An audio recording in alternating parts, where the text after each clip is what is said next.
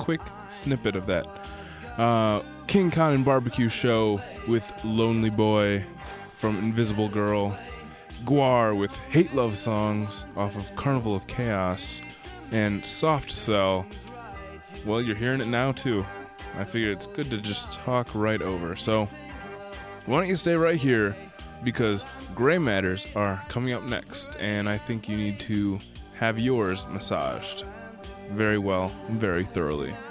Keep it right here on 88.3 WCBN FM Ann Arbor.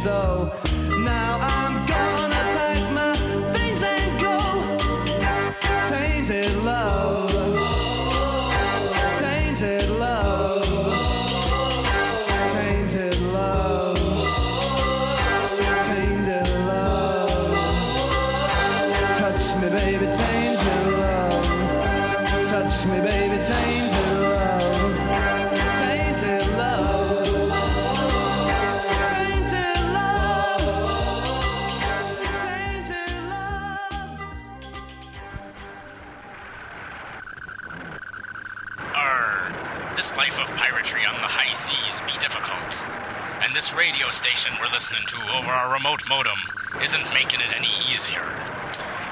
You're right, Captain. Let me uh, change this. We got it on 88.2 FM right now. I'm gonna turn it up a little bit. Now we got uh, 88.4.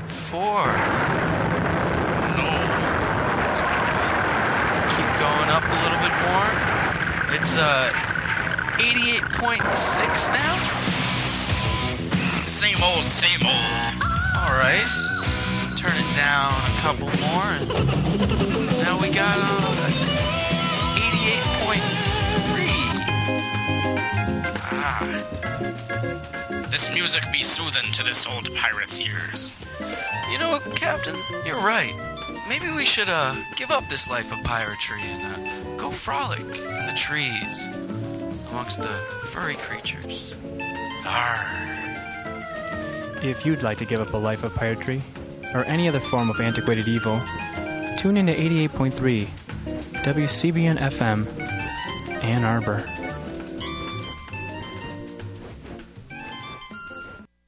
Uh, Neil and Buzz, uh, the President of the United States is in his office now and would like to say a few words to you. Over. Hello, Neil and Buzz. I'm talking to you by telephone from the Oval Room at the White House. And as you talk to us from the Sea of Tranquility, it inspires us to redouble our efforts to bring peace and tranquility to Earth for one priceless moment in the whole history of man, all the people on this earth are truly one.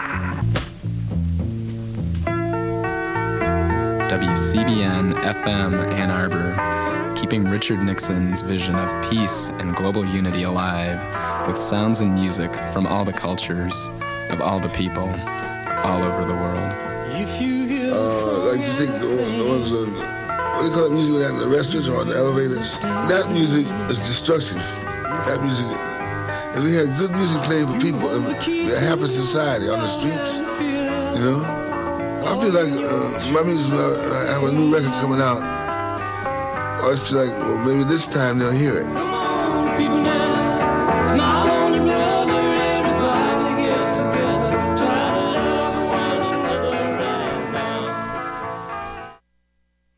Well, uh, good evening, and welcome to another edition of Gray Matters, the weekly news and media talk show. My name is Dick Whaley. And I'm Jim Dwyer.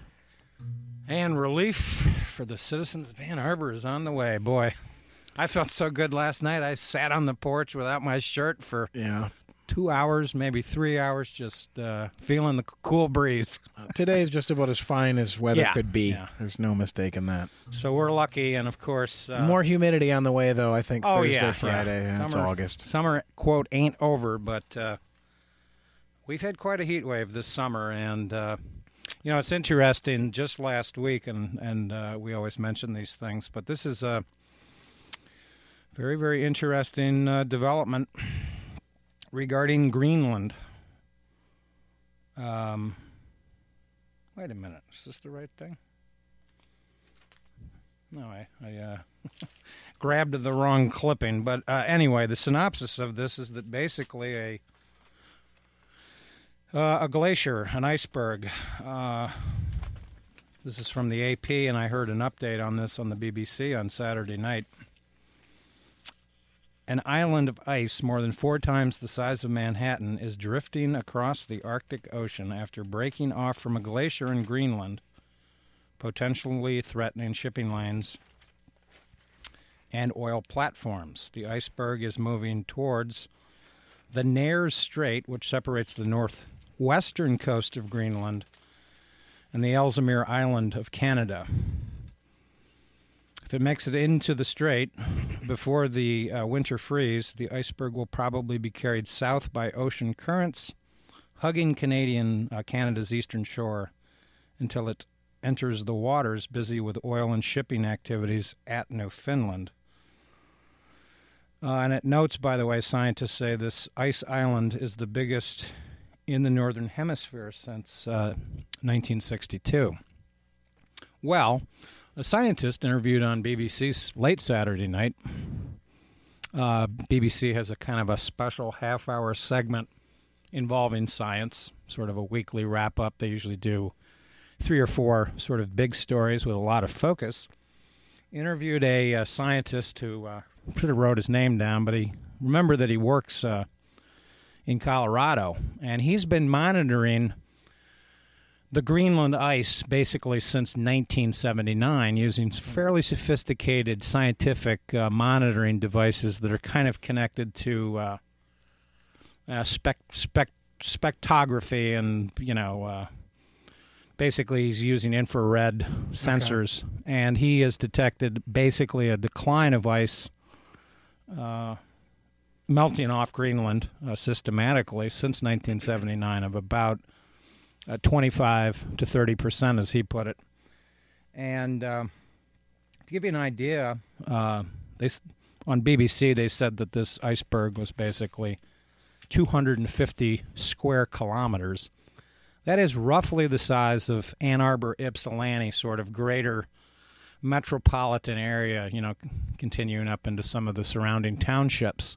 So that gives you an idea of how big this uh, piece of ice is. And of course, needless to say, if it doesn't freeze up over the winter, uh, and even if it uh, melts again next summer, this uh, ice will, of course, slowly melt. And uh, what's important about rising sea level is the fact that uh, it's the ice in Greenland and the ice in Antarctica that are important uh, in that realm of uh, what will happen as these temperatures go up. Needless to say, uh, in Sunday's New York Times, they had a pretty interesting article about weather chaos as it's connected to the situation in Pakistan. And uh, when you hear the uh, Secretary General of the United Nations declare that this is the worst natural disaster he's witnessed uh, in his career, uh, this uh, disaster has not killed uh, as many people as the tsunami in Indonesia, but the area affected uh, is now being characterized as 25% of Pakistan. Right, and up to 20 million people have been made homeless. Plus, it's important to remember that the monsoon rains are going to go for a couple weeks yet. Yeah, this this ain't over, as the saying goes. Uh, could get worse, and this, of course, could have a major impact on the whole situation with respect to the uh, war in Afghanistan slash Pakistan. Much of Pakistan's uh, arable land is affected by this too. So the consequences are long term. They're saying that with you know aid and rebuilding, it'll take two years for Pakistan to uh, catch back up. But uh, considering that Pakistan has uh, been playing a game of catch up for decades, uh, the prognosis is not good, especially when you also factor in uh, the potential for this uh, water crisis to you know, raise the risk of war with India. Yeah. India controls that highland. The uh, Indus River is the source of all of Pakistan's water, and it's so heavily used for irrigation purposes, uh, et cetera, et cetera, uh, that it no longer actually makes it to the ocean. That the port at Karachi is simply a mere trickle. Yeah, and of course, this relates to uh, dam activity uh, and the use of hydroelectric power. There's an interesting um, s- s- uh, editorial, basically, in today's New York Times by Steven Solomon. yeah. Solomon, yeah, uh, author of Water: The Epic Struggle for Wealth, Power, and Civilization, in which he specifically talks about the sort of paradoxical aspect that uh, the title is "Drowning Today, Parched Tomorrow," which talks uh, specifically about uh, the problem related to the melting of the Himalayas, which of course is another thing contributing to rising uh, ocean uh, depths, and the the the fact that this uh, water basically emanates out of uh, the uh, Jammu Kashmir state, where the rivers uh, emerge, and this, of course, is a part of the globe that is actually um, border conflicts are still unresolved. Uh, China's even involved with this one. Indeed. A, a very small uh, area of this uh, is uh, in dispute with China, but needless to say, this has been at the heart of several of the wars uh, involving Pakistan and India. And uh, this, of course, could uh, have serious long term consequences. It's interesting to note, by the way, that the we'll give a brain damage award out to the president of Pakistan, Zardari, who's been summiting in in Europe while this uh, disaster has been unfolding, and of course there have been widespread story uh, stories of the fact that the Taliban is able to actually deliver relief supplies more Yeah. effectively than the Pakistan government. One critic said, "People are looking busy, but they're not doing anything." So this has uh, serious consequences. It's interesting that John Kerry, who's a Senate Foreign Relations chairman, is actually scheduled to go to Pakistan uh, later this week to quote evaluate the consequences of this uh, catastrophic event that uh, is still unfolding. Uh, with a note that um, the United States gives Pakistan about seven and a half billion dollars of non-military aid. So uh, we've talked extensively down here over the years regarding the misuse of this money by the Pakistani government. And um, boy, there may have to be some serious changes in a lot of things in the region because of this natural disaster. Well, it's uh, a combination of uh, bad luck and ineptitude as far as Zardari is Yeah. concerned. I mean, he never really was meant to be the prime minister of Pakistan. He took the place of his wife, who was assassinated, uh, as the head of that party. And the long term hope is uh, Pakistani politics are essentially dynastic. Uh, the, the political parties have no real movement beyond the face, the, the rich family, which uh, uh, supports that uh, position and it's the son of Benazir Bhutto and uh, uh, Zardari that is assumed will assume the mantle of power one day, but uh, there may not even be a Pakistan by the time he comes to power. Yeah, and, and what's interesting about the situation in Pakistan, of course, is that the, the population is at the heart of one of the problems. Um, uh, Pakistan is projected, I think I read somewhere, to go uh, from 175 million people to 220 million people. Over the next decade. Yeah. Yeah, that's in Solomon's piece. And that is uh, staggering stuff uh, to consider uh, in connection with this whole situation. Um, the front page, a front page article in uh, uh, the New York Times on Sunday, of course, noted about the chaotic weather and the fact that, um, well, Jay uh, L- Lawrimore of uh, climate analysis at the National Climatic Data Center in Asheville, North Carolina, said that extreme events are occurring with greater frequency and in many cases with greater intensity.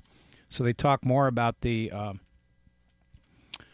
more frequent events in which there's greater rainfall, greater snowfall, ironically, which can uh, convince people that there's no uh, climate change occurring, as we saw last uh, winter with some of the storms that uh, battered the East Coast and the How large. can there be global warming when it's snowing in D.C.? That's right. Well, there's supposed to be snow in D.C. from time to time, and sometimes those snow events are actually connected to the humid Gulf air that gets caught up in the uh, in the jet stream, so to speak, uh, that have also considerably altered over the last 50 years. Uh, this is well documented that uh, the jet stream has more of a dip in its uh, pattern in North America.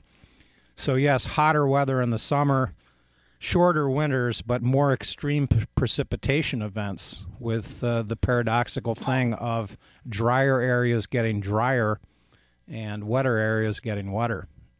And we've seen some of that this summer uh, uh, here in the eastern United States with these uh, unbelievable thunderstorms that we've had.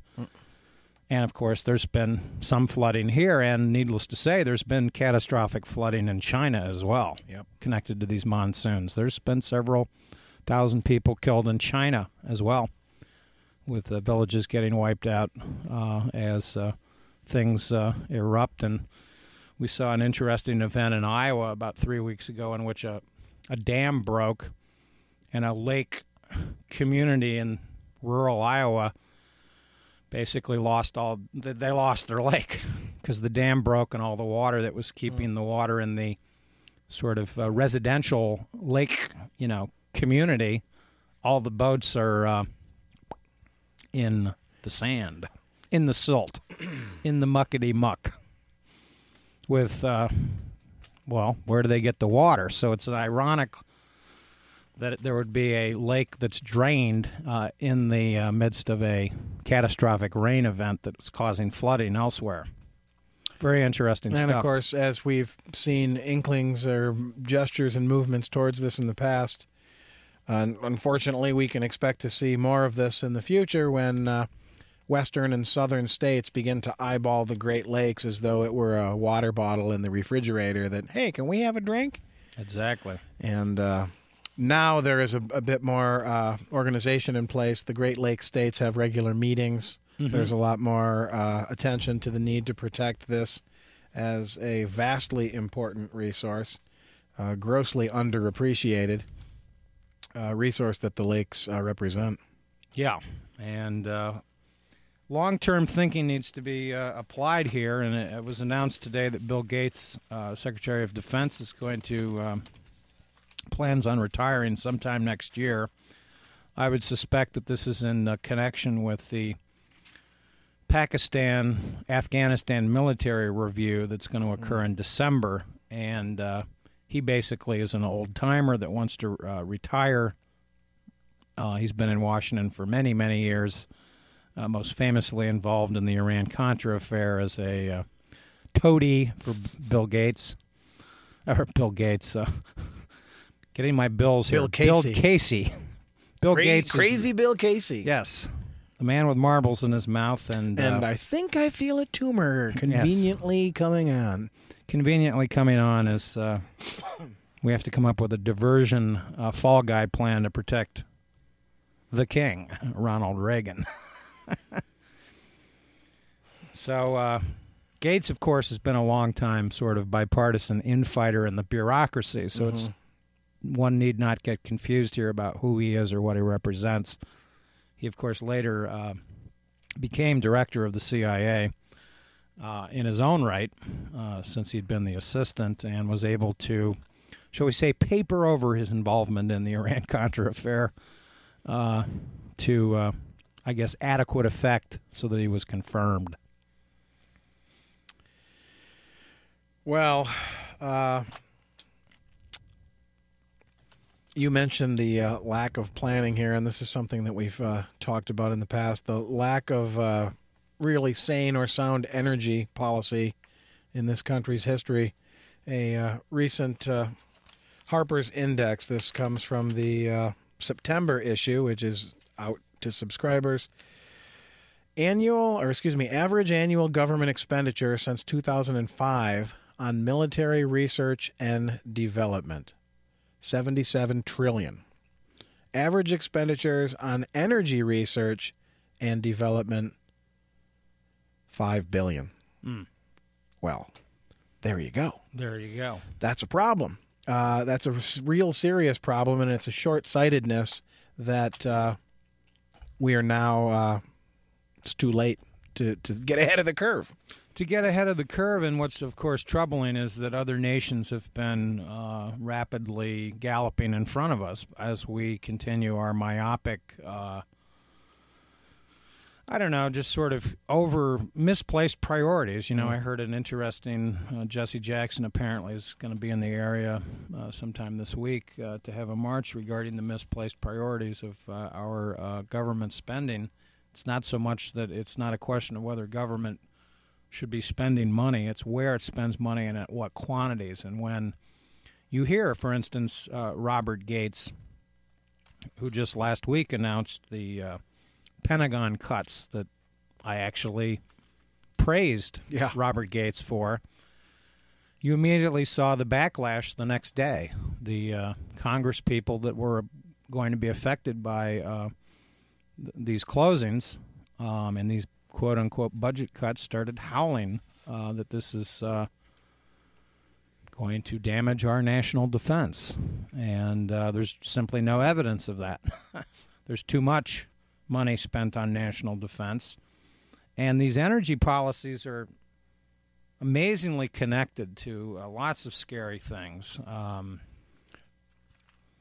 Obama has, uh, I think, wisely used, used August uh, this this year to be in campaign mode. He's been sort of combining vacation activity with campaign mode, and he's been a little more aggressive attacking um, the Republicans who think they're going to make huge gains in uh, congressional elections that are upcoming uh, here in November.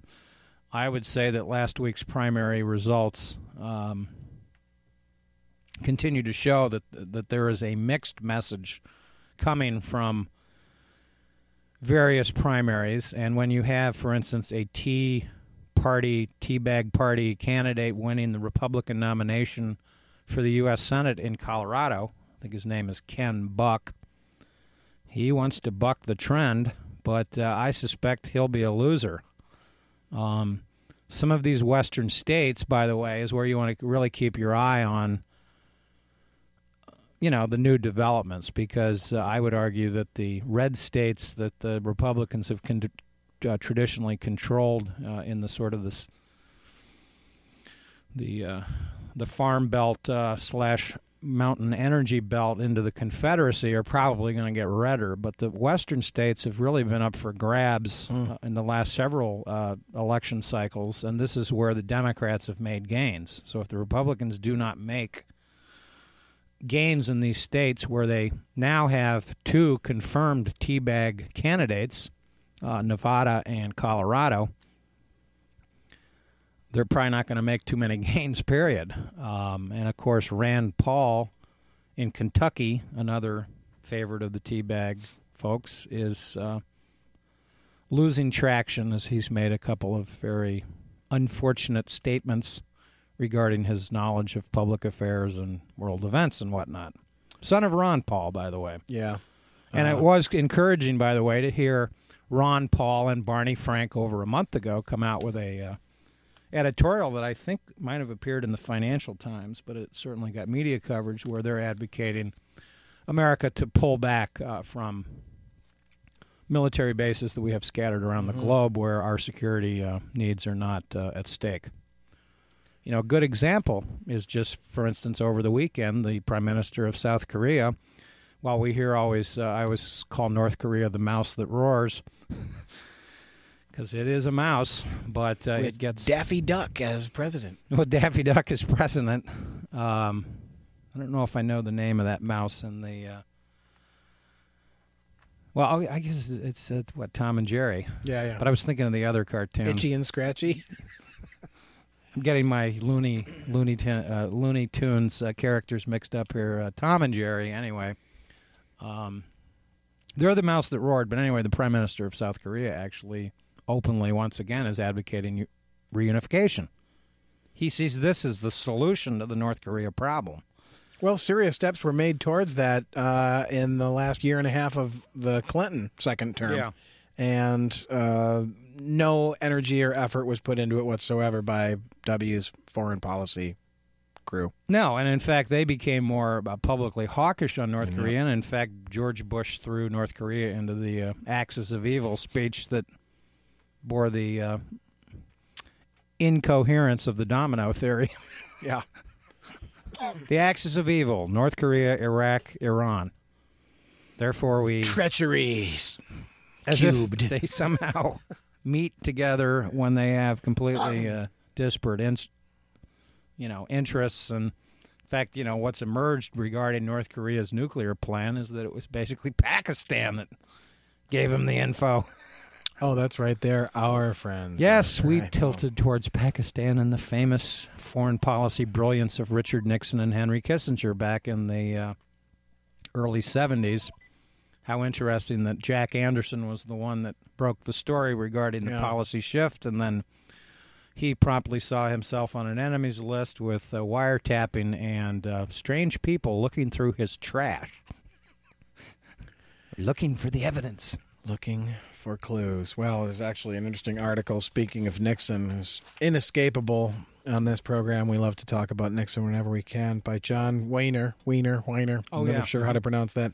Uh, in uh, a recent August 16th through 23rd issue of the Nation magazine, change comes to Nixon land. I don't know if you saw that article, but uh, it's about the efforts by uh, Timothy Naftali, who's been named the library director when the National Archives took over management of the Nixon Library of Yorba Linda, California, uh, about the attempts to uh, put in an accurate and informative Watergate display.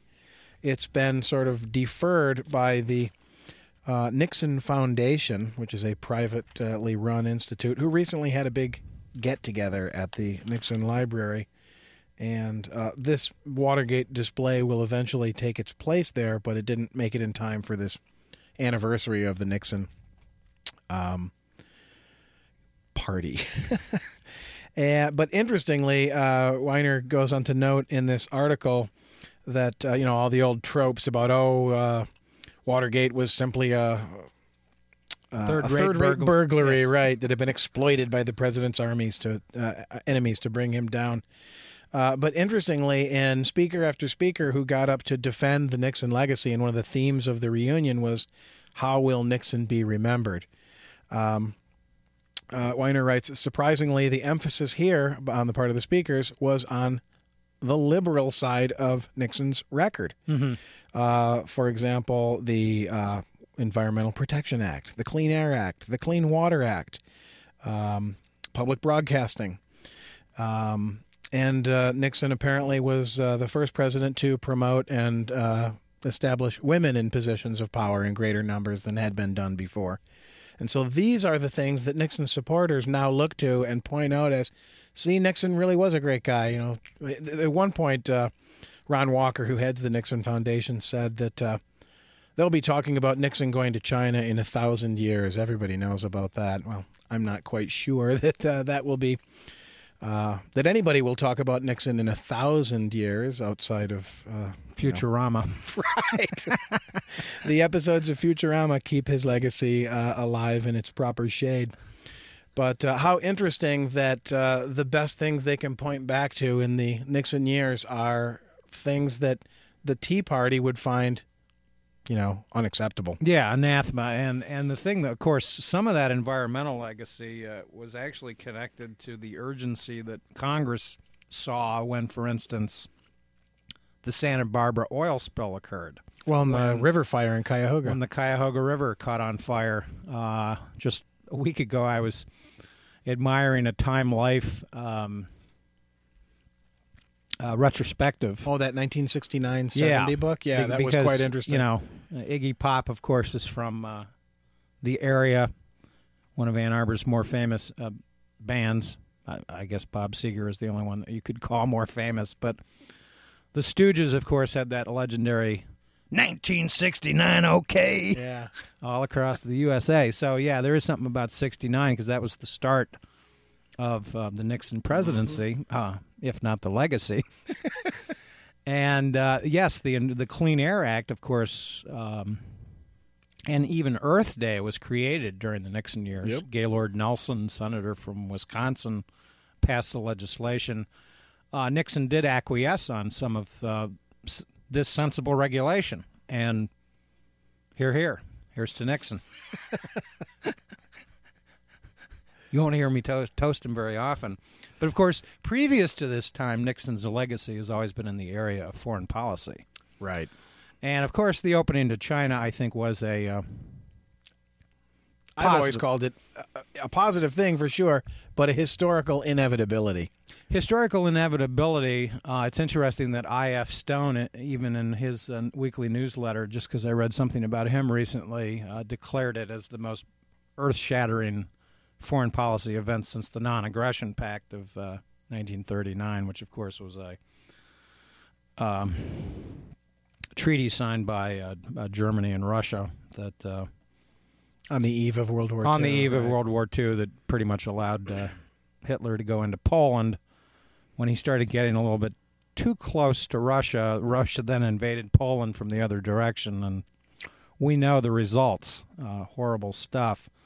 But Nixon's uh, foreign policy legacy, of course, is complex. But when you throw in secret wars in Cambodia, uh, invasions of Cambodia, the support of the Shah of Iran This- in the face of all sorts of horrible abuses. Yeah, move the move to, towards the Shah as part of the Cold War. We already mentioned the tilt towards Pakistan, which was more a result not of some sort of deep strategic thinking by uh, Henry Kissinger and Richard Nixon, but more of a anti-Indira Gandhi activity. She was involved in the non-aligned movement, Right.